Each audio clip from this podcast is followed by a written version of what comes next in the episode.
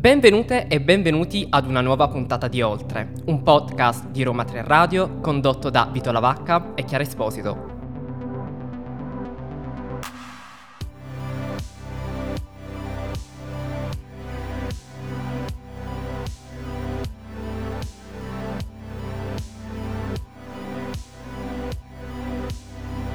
La puntata di questo giovedì, più che guardare la news della settimana, gioca d'anticipo e lo fa con uno sguardo d'approfondimento sul tema dell'aborto. Negli scorsi mesi si è infatti parlato spesso di questo diritto e di come negli Stati Uniti d'America la sua legittimità sia oggi compromessa. Il polverone si era sollevato quando il 2 maggio, sulle scrivanie della testata politico, era giunta una nota, firmata direttamente dai grandi giudici della Corte Suprema, nella quale si esprimeva l'intenzione di modificare, eh, ribaltando la sentenza federale che garantisce l'accesso all'interruzione volontaria di gravidanza negli Stati Uniti dal 1973, rendendola così materia di competenza dei singoli Stati. La diffusione tramite la stampa di un documento del genere era già di per sé inusuale, però l'argomento trattato ha contribuito a far diventare la questione estremamente rilevante. Nel testo infatti si discute la liceità del diritto ad abortire perché non essendo presente nella Costituzione americana in forma di legge, ma per l'appunto si applica in riferimento a una sentenza, per alcuni non è considerabile come un diritto fondamentale. Un'ondata di leggi stringenti in materia già da tempo attraversa il Paese e ha dato vita a tensioni e dibattiti. Per fare due esempi dell'inclinazione che ha preso l'argomento in alcuni stati americani, ricordiamo le decisioni sul tema in Texas, presa a settembre del 2021, e la legge varata in Oklahoma verso la fine di maggio, che ha reso l'aborto praticamente inaccessibile, salvo pochissimi casi. La Corte dovrà decidere in merito prima della pausa estiva però, quindi mm, insomma alla fine di giugno. Non c'è però una data precisa. Quindi in questo episodio di Oltre cercheremo di ripercorrere insieme le tappe salienti della storica vicenda giudiziaria che fino ad oggi ha regolamentato il diritto all'aborto negli Stati Uniti. Proveremo però anche a porci delle domande sull'effettivo potere della Corte Suprema e a capire quali potrebbero essere gli esiti e le conseguenze delle decisioni dei giudici. Partiamo però dall'inizio. Texas, Stati Uniti. Norma McCorvey, meglio conosciuta con lo pseudonimo Jane Roe, è una sedicenne sposata con un uomo violento ed è incinta del suo terzo figlio. Roe viene presa sotto l'ala protettrice di un team di avvocate, tra cui Sarah Weddington, che presenteranno nel 1972 il suo caso alla Corte Suprema. L'obiettivo è quello di garantire il diritto di aborto della ragazza. Il processo viene costruito in riferimento al quattordicesimo emendamento, che sancisce il diritto alla libertà nella sfera più intima dell'individuo. La sentenza del 1973 stabilì la possibilità di abortire, per qualsiasi motivo, fino a che il feto non è in grado di sopravvivere fuori l'utero materno, e per ogni caso di pericolo per la salute della madre, anche dopo le 24-28 settimane. La decisione fu presa dalla Corte Suprema e fu definitiva, valida quindi per tutti gli Stati Uniti.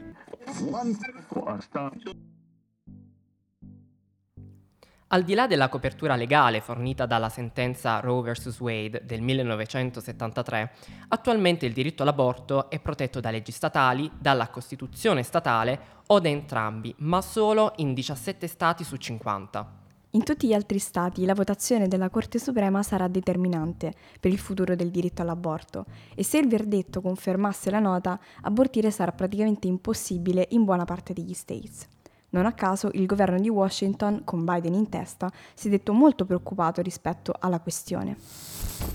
If the court overturns Roe v. Wade, it will be a direct assault on freedom, on the fundamental right of self-determination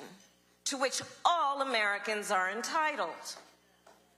Roe protects the right to access abortion. It also protects a woman's right to make decisions about what she does with her own body. Se la Corte Suprema cancellerà la sentenza, sarà un attacco diretto alla libertà. Così ha commentato la vicepresidente degli Stati Uniti Kamala Harris. Veniamo però al nocciolo della questione, ovvero la posizione ricoperta dai giudici della Corte Suprema e da questo organo. Qual è insomma la loro funzione? Secondo la Carta Costituzionale degli Stati Uniti, il ruolo della Corte Suprema è quello di regolare le controversie legali riguardanti i diritti costituzionali dei cittadini e degli Stati, come parte del sistema check and balances su cui si imperniano le istituzioni americane. Le sentenze della Corte assumono infatti valore costituzionale, quindi impattano sulla vita degli americani su molteplici livelli, da quello statale a quello nazionale. Per questo motivo la sentenza della Corte Suprema in merito al diritto all'aborto avrà sia effetti sull'ordinamento americano che su quello politico. La Roe vs. Wade, infatti, è stata sempre criticata dalle frange politiche più conservatrici in quanto ritenuta una decisione partigiana e costituzionalmente discutibile. A tal proposito ricordiamo che attualmente dei nove giudici nominati a vita della Corte Suprema, Tre sono stati nominati durante l'amministrazione Trump, consolidando così una maggioranza conservatrice di 5 a 4.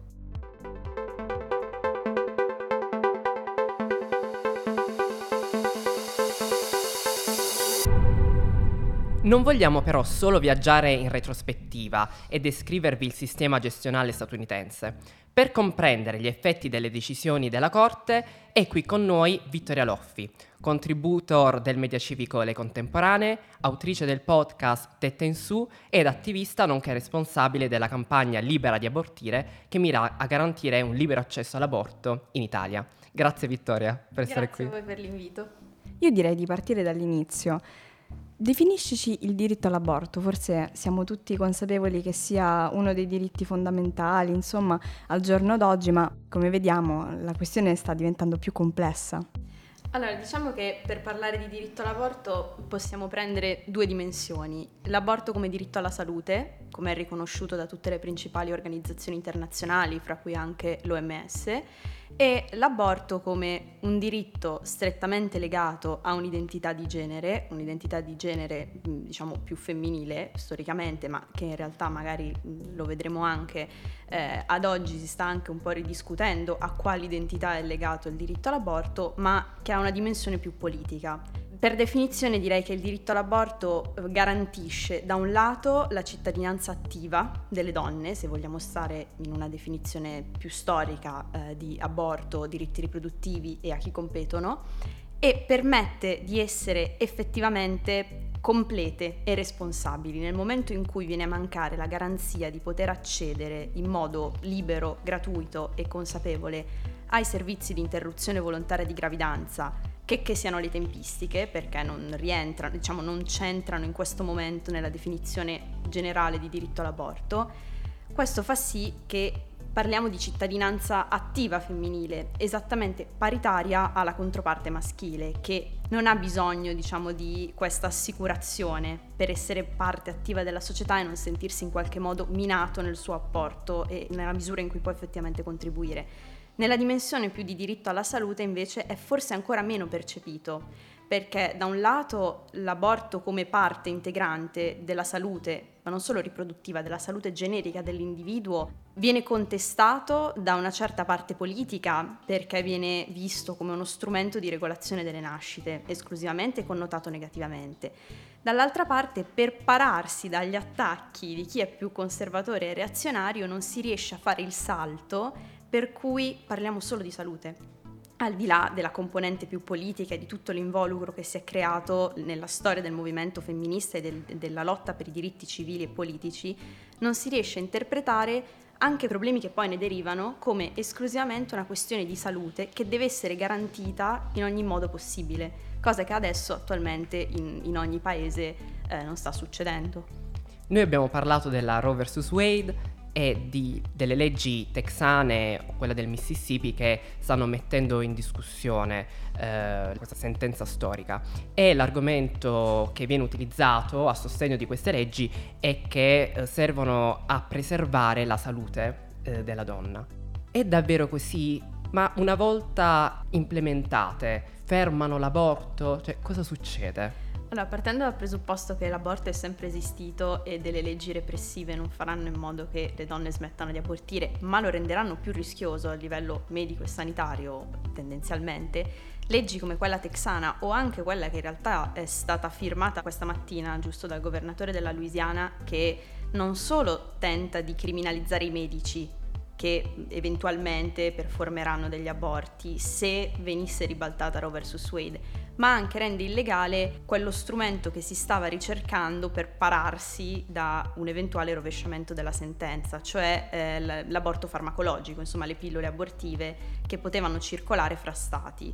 Invece con la sentenza della Louisiana anche la circolazione all'interno dello Stato di pillole abortive verrebbe criminalizzata. Questo renderebbe impossibile accedere al servizio in modo regolare e in modo sicuro di fatto. Ma in più eh, è un'argomentazione abbastanza fallace e che si ricollega a quella che è ormai diventata dagli anni Ottanta in poi la retorica del movimento pro vita. Dire che stiamo tutelando la salute della donna con leggi così restrittive lascia un po' il tempo che trova, però concretamente non, ha, n- non, c'entra il punto. Uno perché le donne andranno ad abortire in spazi che non sono sicuri, non sono igienico-sanitari e garantiti e soprattutto ricercheranno anche a livello, visto che comunque la scienza corre e si utilizza sempre di più il metodo farmacologico di quello chirurgico, si cercheranno sul dark web pillole che non sono sicure, portando le donne in caso di emorragia o problematiche varie ad andare in ospedale e quindi venire arrestate, oppure multe altissime. Quindi questa situazione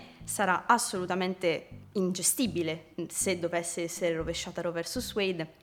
ma ancora più a monte ricentra proprio quel voler parlare dei diritti della donna da parte del movimento pro vita, cioè negli ultimi anni, o meglio dalla presidenza Reagan, hanno assunto questa tendenza a voler appropriarsi di un linguaggio femminista e quindi anche del linguaggio del diritto dell'aborto come diritto alla salute, per dire noi stiamo tutelando le donne, voi invece le state mandando al macero perché le fate abortire. E invece non, non è assolutamente così, però eh, siamo in questa situazione in cui sempre più leggi si, si aggiungono da parte degli stati che prevedibilmente in realtà, essendo abbastanza conservatori, le avrebbero studiate e poi fatte approvare, ma fanno tutto tranne che assicurare un diritto alla salute di fatto. A questo punto viene da chiederti soprattutto quali siano quindi gli argomenti dei pro vita, perché se la questione della salute ce l'hai appena smontata per ovvie ragioni, ci sono soltanto delle motivazioni religiose, se sì, che radici hanno, qual è la prospettiva? Allora, siccome all'inizio erano fortemente religiose le motivazioni, soprattutto negli Stati Uniti con gli evangelici americani e, e, il potere che hanno iniziato a guadagnare dagli anni Ottanta in poi, però le motivazioni religiose non funzionano più, non funzionano più da noi, non funzionano negli Stati Uniti, non funzionano in, ness- in nessuna parte del mondo perché sono molto deboli e non attraggono le masse, perciò c'è stato un vero e proprio rebranding, cioè hanno preso tutte le argomentazioni degli anni 70 del movimento femminista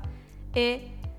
riportate in un'ottica che fa un favore a loro. Anche i manifesti mh, mm, che vediamo in realtà, mh, mm, abbiamo visto a Roma, ma vediamo in diverse città d'Italia, fanno parte eh, di questa tecnica di parlare di potere alle donne, di libertà individuale, di scelta del proprio corpo. Non a caso il Movimento per la Vita sceglie una figura come Pasolini per fare i manifesti qua in Italia e negli Stati Uniti succede lo stesso, cioè si prende il linguaggio della libertà femminile, della libertà femminista con il corpo e per il corpo e li si porta in un'ottica pro-life e quindi diventa questa narrazione addirittura una di quelle che più ha funzionato e ha portato a una delle sentenze che più, secondo la Ginsburg, già aveva minato Roe vs. Wade,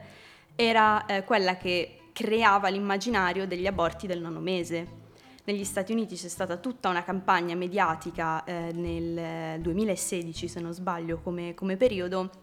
in cui si era creato con delle immagini grafiche, con delle ricerche scientifiche, con delle audizioni nelle corti, questo immaginario degli aborti al nono mese, per cui adesso effettivamente ci sono persone convinte che parlare di aborto significhi parlare anche di abortire al limite di una gravidanza del periodo gestazionale e quindi uccidere dei bambini. Questa cosa scientificamente non è possibile, non esiste, però fa parte di tutta questa retorica per cui si è risolto il problema del dilemma fra la madre e il feto, che tecnicamente sta solo alla madre decidere se durante la sua gravidanza parla di un feto o di un figlio, per questo poi è molto individuale la sfera del diritto all'aborto Invece i, i pro vita, che sarebbero anche, diciamo, più, sarebbe più adatto definirli antiscelta come, come movimento più che pro vita, perché pro vita non lo sono se si comportano così, eh, sono riusciti a risolvere questa diatriba. Hanno ricondotto la, la madre per loro ha bisogno del figlio per realizzarsi come identità femminile Il figlio ha bisogno fisicamente e biologicamente della madre per venire alla vita e creando questa unicità sono stati in grado alla fine di risolvere uno dei più grandi dilemmi che comunque riguarda il diritto all'aborto, ma eh, non, non, tiene livello, a nessun livello né etico né personale né politico. E inoltre la cosa più interessante della, della sentenza, della bozza di sentenza, che speriamo non so se diventerà sentenza ufficiale a questo punto, però vedremo nelle prossime settimane, è proprio questo, il, la presa di tutte le argomentazioni femministe e il buttarlo contro le donne, perché verso la fine della sentenza eh, il giudice Alito ha, ha scritto un passaggio che è fortissimo in realtà eh, in cui ricordando che l'aborto non doveva essere scelto o legiferato dalla Corte Suprema perché non è materia costituzionale, ma doveva passare per il Congresso, c'è questo passaggio in cui letteralmente dice eh, le donne che hanno il potere di fare lobbying, di candidarsi e di votare, ora devono dimostrare di essere in grado di difendere il diritto all'aborto, cioè se sono interessate all'aborto come diritto si candidino, votino, vengano elette, facciano lobbying che è un, un, ideale estremamente individualista, ma è anche il rovesciamento del l'utero è mio, lo gestisco io. È come dire, per anni avete detto l'utero è mio, lo gestisco io, dimostrate politicamente che siete in grado di farlo. Prima abbiamo parlato di, delle conseguenze a livello di salute. Con la tua esperienza in quanto responsabile di, della campagna Libera di abortire, ci sono conseguenze a livello sociale, economico, quando una donna è costretta a portare a termine una gravidanza? Sicuramente non, cioè deve essere una situazione molto difficile da fronteggiare, per cui chi ha impedito che tu potessi interrompere la gravidanza poi non ti viene in aiuto, perché non c'è l'aiuto, ok, hai portato a termine il tuo supremo compito di gestante sostanzialmente, quindi adesso che si fa? Niente, non c'è un aiuto né sociale né economico, non c'è un sostegno, Uh, addirittura, come succede qua in Italia, ma è una tecnica sempre mutuata dagli Stati Uniti, ehm, sono i fondi che vengono dati, vengono stanziati dei fondi per non far abortire, cioè per portare a termine la, la gravidanza, ma non servono poi. Questi fondi sono minimi, proprio assolutamente inutili e fanno sì che semplicemente ci sia il fardello di una gravidanza non voluta che non oso nemmeno immaginare a livello anche psicologico cosa può comportare nel rapporto poi con il figlio che hai, perché non è poi così semplice il discorso che il, il movimento antiscelta porta avanti del c'è sempre l'adozione, è un sistema complicatissimo, è un sistema che comunque in parte anche colpevolizza chi poi decide la strada dell'adozione per il bambino che ha partorito e eh, ti lascia in un vulnus in cui nessuno si interessa più a te, perché ormai il compito di impedirti di abortire è stato assolto e quindi tu non sei più un mio problema.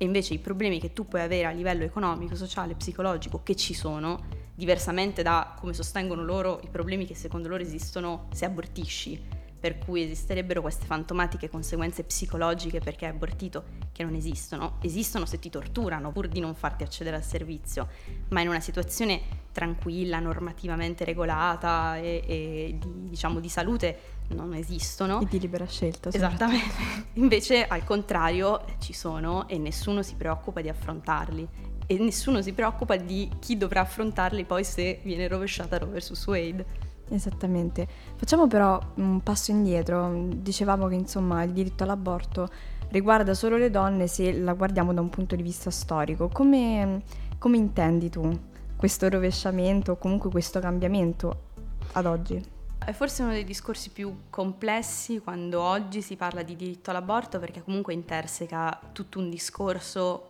che ogni giorno si sviluppa sempre di più e, e comunque è sempre più attento alle singole istanze individuali, cioè la necessità di eh, rivedersi in una identità che per, per, anni e per secoli è stata unica, nel senso l'identità predominante era bianca, etero e tendenzialmente maschile, eh, adesso invece c'è una rivendicazione di un'esplosione e questo fa sì che si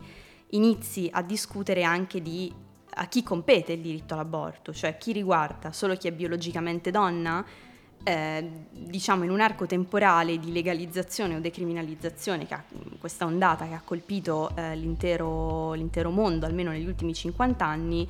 ha riguardato anche leggendo i testi di legge, le donne biologicamente tali, quindi proprio persone cisgender che si riconoscono nel proprio eh, sesso e nella propria identità di genere di nascita. Eh, ma non,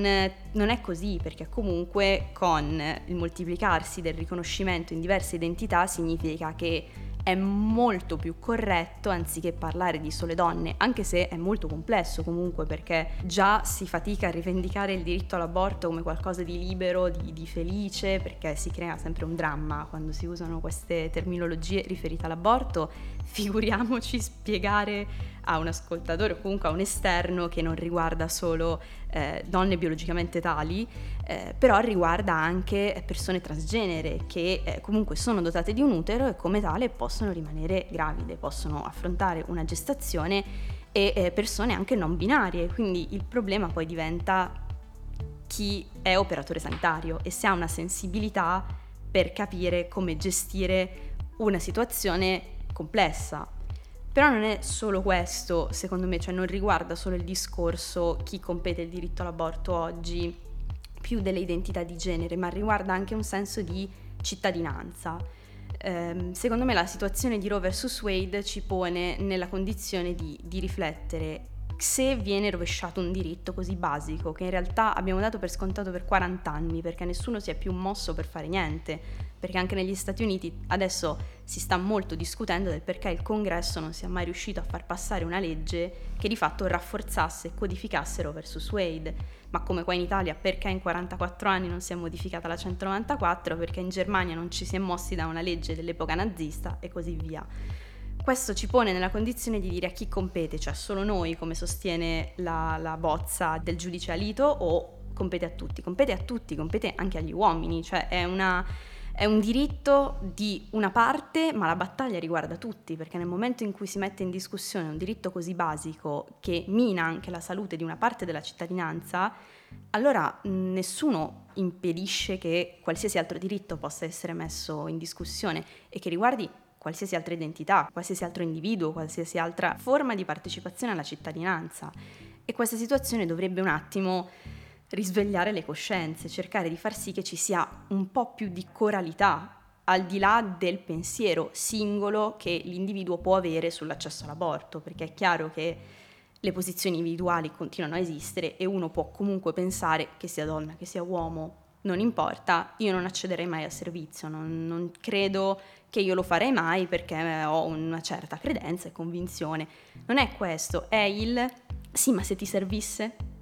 Cioè, nel momento in cui magari ti trovi in una situazione anche medica e di sopravvivenza della salute fondamentale, se ti servisse, se servisse a qualcuno che conosci e che invece vuole accedere ma gli viene impedito, in che, in che, situazione ti troveresti? E quello dovrebbe un attimo spingere a far capire che non riguarda solo una parte della popolazione, casi isolati o nei casi più estremi stupro o sopravvivenza, riguarda una nomea di casistiche infinita perché tutti percepiamo le nostre esperienze in modo diverso e dovremmo avere la certezza che siamo tutelati in questa differenza di esperienza ma anche far capire che riguarda veramente tutti. Beh, peccato anche che serva semplicemente avere una connessione empatica per capire, dovrebbe esatto. essere, come ben dicevi, un diritto e come tale garantito anche verso sconosciuti proprio per una mentalità, per fondamenti etici. Prima hai citato l'Italia, la Germania. Allora a questo punto vorremmo chiederti, qualora la, la Roe vs. Wade venisse ribaltata, Credi che ci saranno dei riflessi negativi in Unione Europea anche eh, a fronte del, del panorama attuale? Ci sono due scenari secondo me, uno un po' utopistico in realtà e uno un po' più realistico, tristemente. Quello un po' più utopistico può verificarsi se e solo se in un clima però politico molto più ampio e quindi vorrebbe anche altri cambiamenti oltre strettamente al diritto all'aborto,